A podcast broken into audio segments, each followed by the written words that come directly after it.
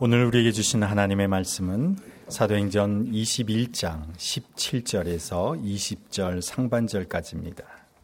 예루살렘에 이르니 형제들이 우리를 기꺼이 영접하거늘 그 이튿날 바울이 우리와 함께 야고보에게로 들어가니 장로들도 다 있더라. 바울이 문안하고 하나님이 자기의 사역으로 말미암아 이방 가운데서 하신 일을 낱낱이 말하니 그들이 듣고 하나님께 영광을 돌리고. 아멘. 우리가 지난 2주 동안 함께 살펴보았던 것처럼 사도행전 15장 이후에 약 10년 만에 예루살렘에서 야고보를 다시 만난 바울은 야고보와 재회의 기쁨을 나누었습니다. 그리고 바울은 야고보와 예루살렘 장로들에게 자신의 2차 전도 여행과 3차 전도 여행 중에 하나님께서 이방인들에게 행하신 일들에 대해 낱낱이 간증했습니다. 그 두 번에 걸친 자신의 여행 중에 하나님께서 인간을 위한 속죄 제물로 내어놓으신 십자가의 예수 그리스도, 그리고 십자가의 죽음을 깨뜨리고 부활하신 예수 그리스도를 통해 행하신 일들을 빠짐없이 간증한 것이었습니다. 약 10년에 걸쳐서 이루어졌던 바울의 2차 전도 여행, 3차 전도 여행은 어느 특정한 지역, 한 지역에만 국한되어 있지 않았습니다. 두 번에 걸친 바울의 전도 여행은 모두 아시아 대륙에서부터 에게해를 건너 유럽 대륙을 누비는 강 행군이었습니다. 2차 전도 여행은 아시아 대륙과 유럽 대륙에 걸쳐서 21개 도시를 방문하는 총 거리 5,000km에 달하는 여행이었습니다. 바울의 3차 전도 여행은 양 대륙에 걸쳐서 24개 도시를 방문하고 그가 걷거나 배를 타고 거쳤던 거리는 총 6,000km에 이르렀습니다. 약 10년에 걸쳐서 이루어졌던 2차 전도 여행, 3차 전도 여행 중에 바울이 양 대륙에서 거쳤던 도시는 모두 45도시였고 거쳤던 거리는 모두 11,000km에 달했습니다. 그래서 그 결과 바울은 로마 제국 곳곳 명소에마다 부동산을 구입하고 각 지역의 유망 업종에 투자해서 재테크 성공으로 거부가 된 것이 아니었습니다. 각 지역의 유지들과 인적 네트워크를 형성해서 자기 성공을 위한 발판을 확립하거나 세속적인 명예를 획득했던 것도 아니었습니다. 때로는 억울하게 매질당하고 때로는 감옥에 투옥당하고 때로는 망망대해에서 조난당하면서 매 순간마다 목숨을 걸어야만 했던 바울은 여전히 가난했고 지병에 시달렸던 그의 육체는 이미 인생 말년에 접어들어 노쇠하고 병약하기만 했습니다.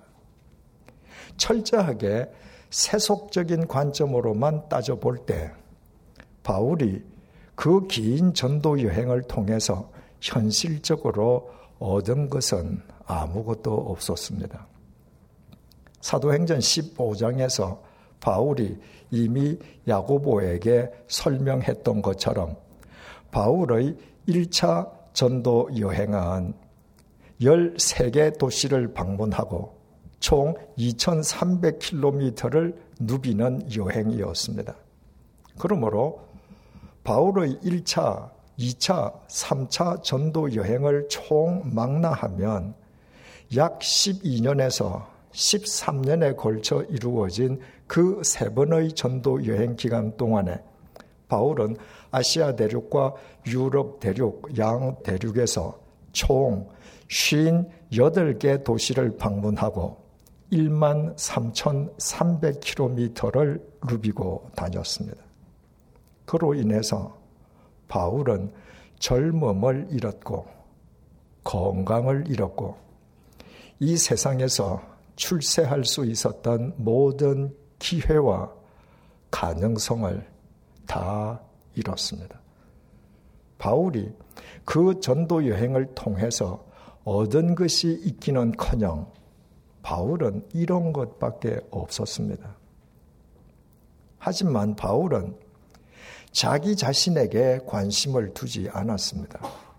바울의 관심은 오직 십자가의 예수 그리스도, 죽음을 깨뜨리고 부활하신 예수 그리스도에게만 있었습니다.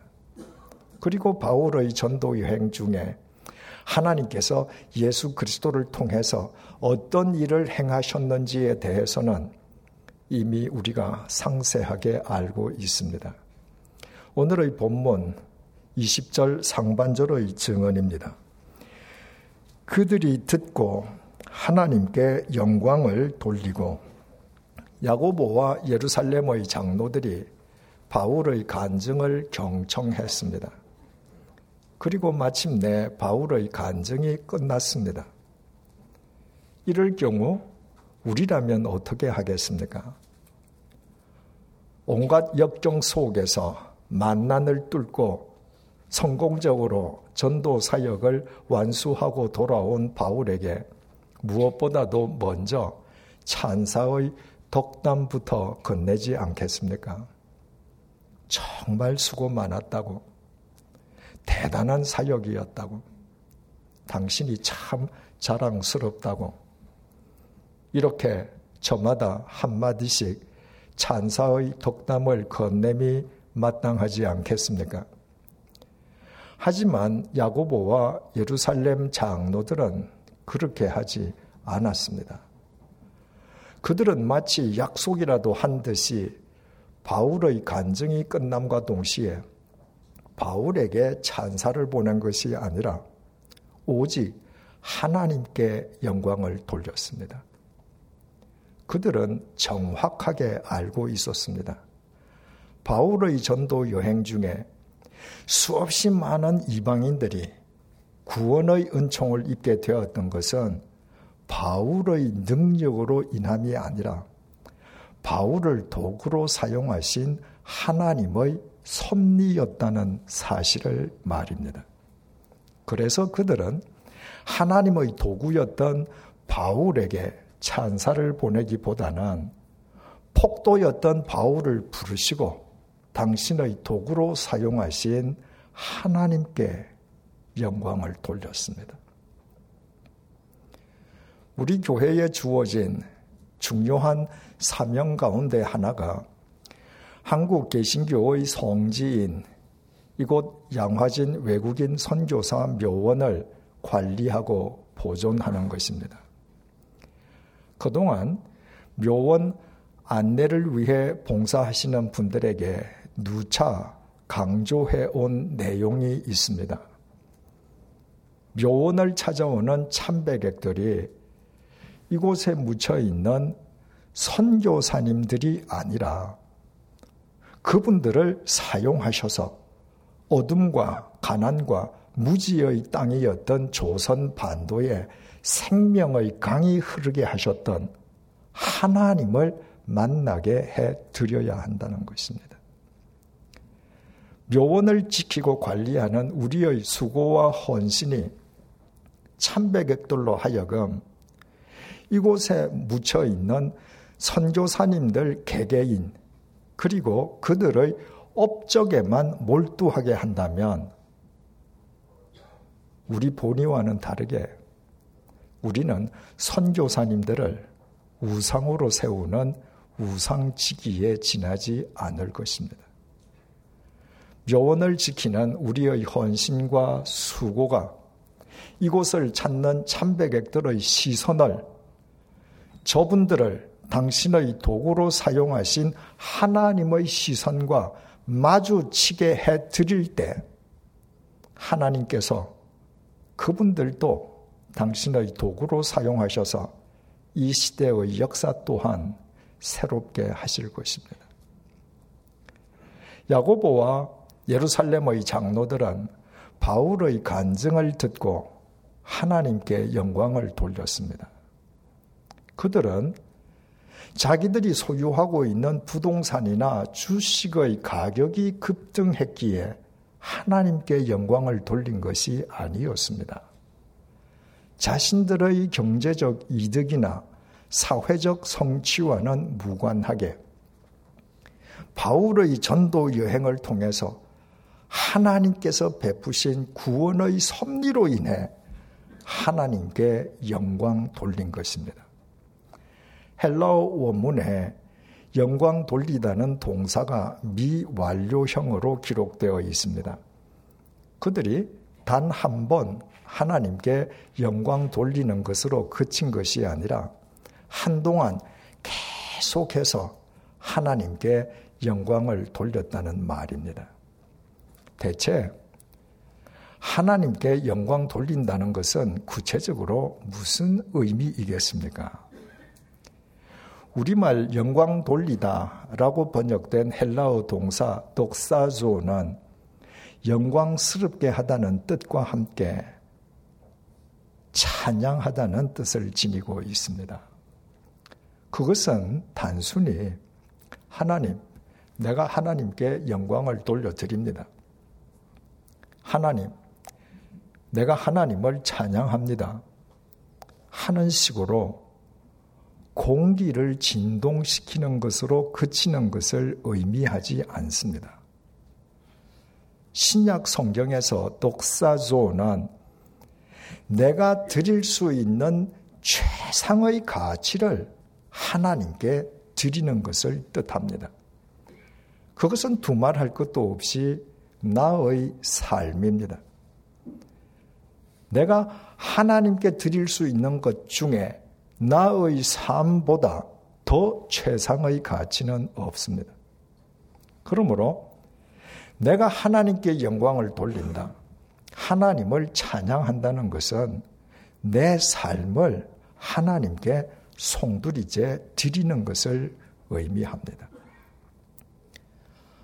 오늘도 우리는 예배를 시작하면서 주님께서 가르쳐 주신 기도를 다 함께 하나님께 드렸습니다. 그 중요한 기도는 이렇게 시작합니다. 하늘에 계신 우리 아버지여, 이름이 거룩히 여김을 받으시오며.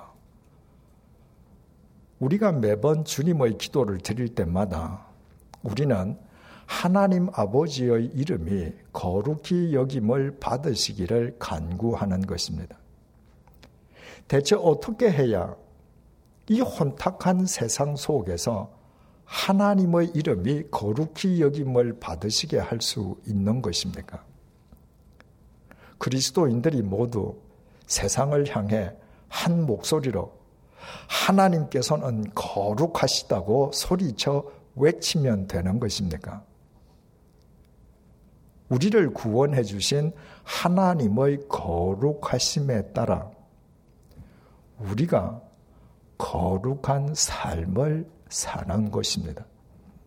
그때 세상 사람들은 자신들과 구별된 우리의 거룩한 삶을 보고 우리를 불러내신 하나님께서 거룩하신 분이심을 알게 됩니다. 그러므로 우리가 주님의 기도를 통해 하늘에 계신 우리 아버지여, 이름이 거룩히 여김을 받으시오며 라고 기도하는 것은 우리가 하나님의 거룩하심을 쫓아서 거룩한 삶을 살아가겠다는 결단이자 다짐인 것입니다. 하나님께 영광 돌린다, 하나님께 찬양 드린다 라는 것도 이와 똑 마찬가지입니다. 빈말로 끝나버릴 습관적인 고백이 아니라 우리의 삶으로 하나님의 영광을 드러내고 우리의 삶이 하나님을 향한 찬양이 되게 하겠다는 결단인 동시에 다짐인 것입니다. 예수님께서 잡히시기 전에 제자들과 마지막 만찬을 가지셨습니다. 예수님께서는 이미 가룟 유다가 당신을 배신할 줄 알고 계셨습니다. 밤이 깊어지자 가룟 유다가 먼저 자리를 떴습니다. 대제사장들 무리에게 예수님을 넘겨주기 위함이었습니다. 당시의 상황을 전해주는 요한복음 13장 31절에서 32절 말씀을 제가 새번역 성경으로 읽어드리겠습니다. 유다가 나간 뒤에 예수께서 말씀하셨다. 이제는 인자가 영광을 받았고 하나님께서도 인자로 말미암아 영광을 받으셨다. 하나님께서 인자로 말미암아 영광을 받으셨으면 하나님께서도 몸소 인자를 영광되게 하실 것이다. 이제 곧 그렇게 하실 것이다. 지금 유다가 밖으로 나갔다는 것은 예수님의 십자가 고난과 죽음이 목전에 임박했다는 말입니다.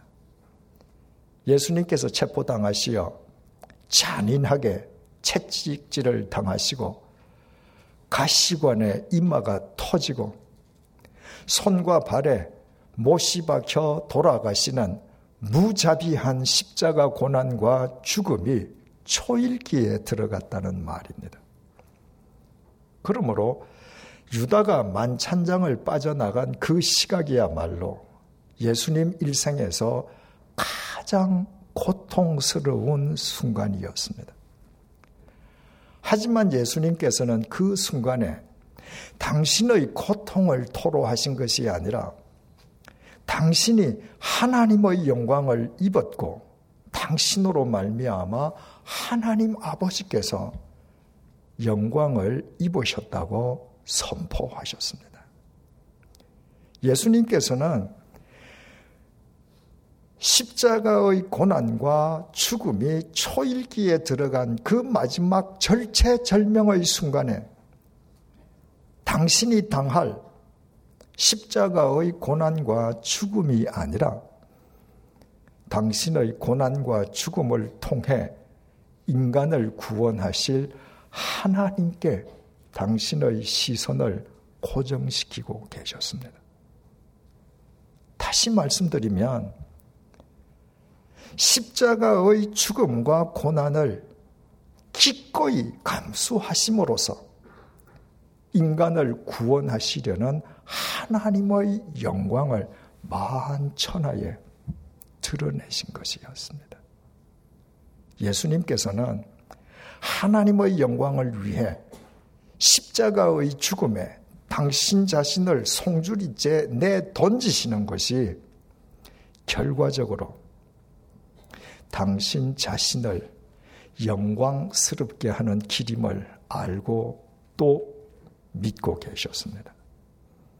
그리고 우리가 지난 시간에 확인한 것처럼 과연 예수님께서 믿으셨던 대로 하나님 아버지께서는 죽음의 한가운데에 시신으로 누워있는 예수님을 영원히 일으켜 세우심으로 당신의 영광으로 당신의 독생자도 영광스럽게 해주셨습니다.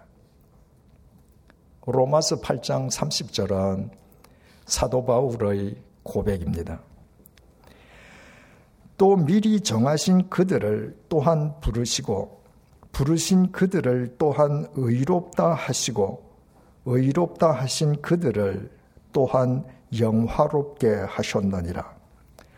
하나님께서는 우리가 당신을 알기도 전에 당신의 선행적인 은혜로 우리를 당신의 자녀로 택정해 주셨습니다.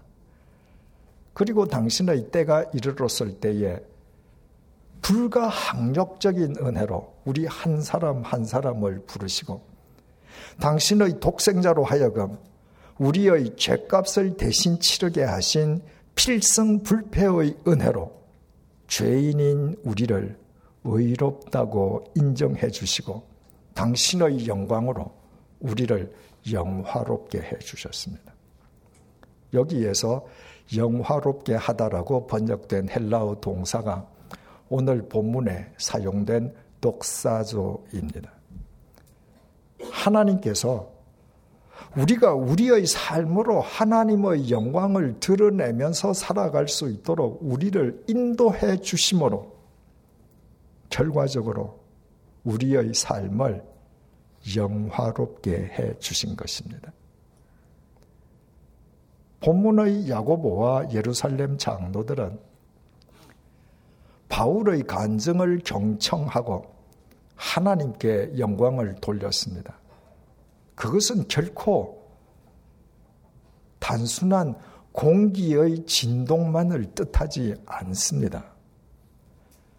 야고보와 예루살렘 장로들은 그동안 자신들의 삶으로 하나님의 영광을 드러내고 자신들의 삶이 하나님을 향한 찬양이 되게 하는 삶을 살아온 사람들이었습니다. 그러므로 그들은 바울의 간증을 듣고 더더욱 자신들의 삶으로 하나님의 영광을 드러내리라 새롭게 다짐한 것이었습니다. 대부분의 사람들은 자기에게 경제적인 이득이 주어졌을 때, 자기 뜻이 이루어졌을 때, 자기 가족이 성공하거나 출세했을 때, 한마디로 말해서 자기에게 유리한 상황이 전개될 때 하나님께 영광 돌린다고 말을 합니다. 그러나 그것은 무한하신 하나님의 영광을 유한한 피조물인 자기 속에 가두어 두려는 어리석은 짓일 뿐 결코 성경이 말하는 하나님의 영광이 아닙니다. 하나님의 영광은 오히려 예수님처럼 바울처럼 하나님의 영광을 드러내기 위해 자신을 주저없이 버릴 때 드러나는 법입니다. 하나님의 영광은 어떤 경우에도 인간의 욕망을 동반자로 삼지 않습니다. 인간의 욕망이 꿈틀거리는 곳에는 하나님의 영광이 자리 잡지 않고 하나님의 영광이 드러나는 곳에는 인간의 욕망이 움틀 수 없습니다. 요즘 젠트리피케이션이 새로운 사회 문제로 대두되고 있습니다. 젠트리피케이션은 도심에서 가까운 낙후 지역에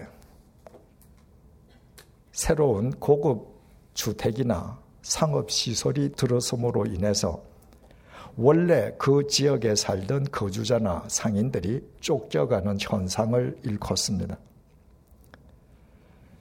제가 30년 전에 이곳 합정동으로 이사 왔을 때 합정동은 서울 시내에서 서민 중에 서민들이 사는 동네였습니다. 거의 단층이었던 집들 각 방마다에는 각각 다른 세입자들이 살았습니다.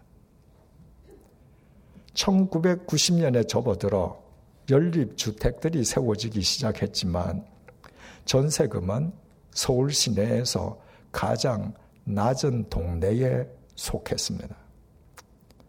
하지만 약 10년 전부터 부동산 투기 광풍이 몰아닥치면서 합정동은 젠트리피케이션이 심하게 일어난 지역으로 돌변해버렸습니다. 얼마나 많은 이웃들이 멍든 가슴으로 더 먼 지역으로 이주해 갔는지 모릅니다. 일주일 전에 지난 30년 동안 정다운 이웃으로 함께 살아왔던 세탁소 아주머님이 제 처에게 전화를 했습니다. 30년 동안 새들어 있던 집주인이 한 달 내로 세탁소를 비우라고 통보했다면서 어떻게 했으면 좋겠느냐는 안타까운 하소연 전화였습니다. 저도 그 아주머님을 직접 만나 배웠지만 같이 한숨을 쉬면서 그분의 하소연을 들어주는 것 이외에는 현실적으로 아무런 도움을 드릴 수 없는 저 역시 안타까운 심정이기는 매 한 가지였습니다. 젠트리피케이션으로 부동산 가격이 폭등하는 지역에서 득을 보는 사람들 가운데에 그리스도인도 있을 것입니다. 그 사람이 자기 재산을 증식시켜 주신 하나님께 영광을 돌리면서 감사 헌금을 했다고 하십시다. 그러면 하나님의 영광이 드러나게 되는 것입니까? 하나님께서 인간의 돈을 사랑하는 분이시라면 성경을 통해 당신이 힘없고 가난한 고아와 과부와 나그네의 하나님이시라고 그토록 수차례나 강조하시지 않았을 것입니다. 하나님의 마음은 폭등한 전세금과 월세를 받기 위해서 30년씩 세들어 있던 입주자를 몰아내고 하나님께 감사 헌금을 드리는 집주인이 아니라 하루아침에 멍든 가슴을 안고 다른 곳으로 쫓겨가는 가난한 입주자와 함께 하시지 않겠습니까? 누군가의 집값이 폭등했다면 그것은 그 사람의 노력의 결과가 아닙니다. 허허벌판에 아무리 최신식 건물을 지어도 그 건물이 부동산으로서의 가치를 지닐 수는 없습니다. 사람들이 허허벌판 한가운데에 있는 그 건물에 접근할 수 있도록 관계기관이 도로를 닦아주고 상하수도를 연결해주고 전선을 이어 전력을 공급해줄 뿐만 아니라 제3자들에 의해 그 주위에 편의 시설들이 들어서야 그 건물은 부동산으로서의 가치를 지니게 됩니다. 누군가의 집값이 폭등하는 것도 이처럼 그 집주인의 노력과는 무관하게 집 앞으로 도로가 새로 났다거나 인근에 빌딩이나 편의시설이 들어서는 것과 같은 개발이 이루어졌기 때문입니다. 자기는 가만히 앉아 있었는데 국민의 세금과 다른 사람의 수고로 자기 집값이 오른 것입니다. 부동산 가격 인상을 불로소득이라고 하는 것은 이런 이유 때문입니다. 그러므로 우리나라처럼 국토가 좁은 나라에서는 특히 그리스도인들은 자신의 노력과 무관하게 주어진 부동산 가격 인상분을 사회와 공유하려는 마음가짐을 갖는 것이 중요합니다. 이 좁은 국토에서 부동산 투기를 방치해서 집 없는 사람은 영영 집을 살 수 없게 하는 것은 옛날 지주와 소장농 시절로 되돌아가는 것과 같다는 한 청년의 말은 제 마음속에 사라지지 않는 메아리로 남아 있습니다. 누군가의 집값이 올랐을 때 그 사람이 자기 노력 없이 주어진 인상분을 기꺼이 사회와 공유하려 한다면 이웃과 더불어 살기 위해서 이웃과 기꺼이 나누려 한다면 그 사람이 하나님의 영광을 입으로는 단 한마디도 얘기하지 않아도 그 사람의 삶을 통해 하나님의 영광이 드러나지 않겠습니까? 하나님께서 그런 사람의 삶을 뭇사람의 사랑과 존경을 받게끔 이 땅에서부터 영화롭게 해주시지 않겠습니까? 우리는 오늘날 돈이 하나님인 시대에 살고 있습니다. 돈 앞에서는 피도 눈물도 없습니다. 그리스도인들마저도 하나님의 자리에 돈을 모셔두고 살아갑니다. 예배당 안에서도 예배당 밖에서도 하나님의 영광을 보기 어려운 시대입니다. 그러나 사랑하는 교우 여러분, 우리가 주님으로 믿는 예수님을 똑바로 쳐다보십시오. 예수님은 하나님의 영광을 위해서 당신 자신을 십자가의 죽음에 송두리째 던지셨습니다. 그래서 그것으로 모든 것이 끝나버렸습니까? 하나님께서 죽음의 한가운데에서 예수님을 영원히 일으켜 세우심으로 영광스러운 부활의 구주가 되게 하셨습니다. 바울은 하나님의 영광을 위해서 젊음도 건강도 세상에서 출세할 수 있었던 기회도 가능성도 모두 잃었습니다. 그것으로 끝이었습니까? 하나님께서는 그 바울을 시간과 공간을 초월하여 영원한 바울로 영화롭게 해주셨습니다. 우리 모두 그리스도인으로서 하나님의 영광을 드러내는 삶을 살아가기 위해 우리 자신 부인하기를 두려워하지 마십시다. 그리스도인으로서 이웃과 더불어 살아가기 위해 우리의 권리와 기득권을 이웃과 기꺼이 공유하기를 주저하지 마십시다. 빈말이 아니라 우리의 삶으로 하나님의 영광을 드러내고 공기의 진동이 아니라 우리의 구체적인 삶으로 하나님을 찬양하십시다.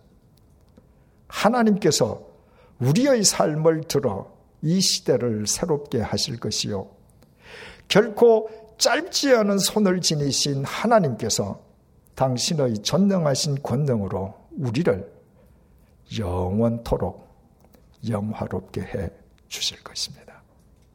기도하시겠습니다.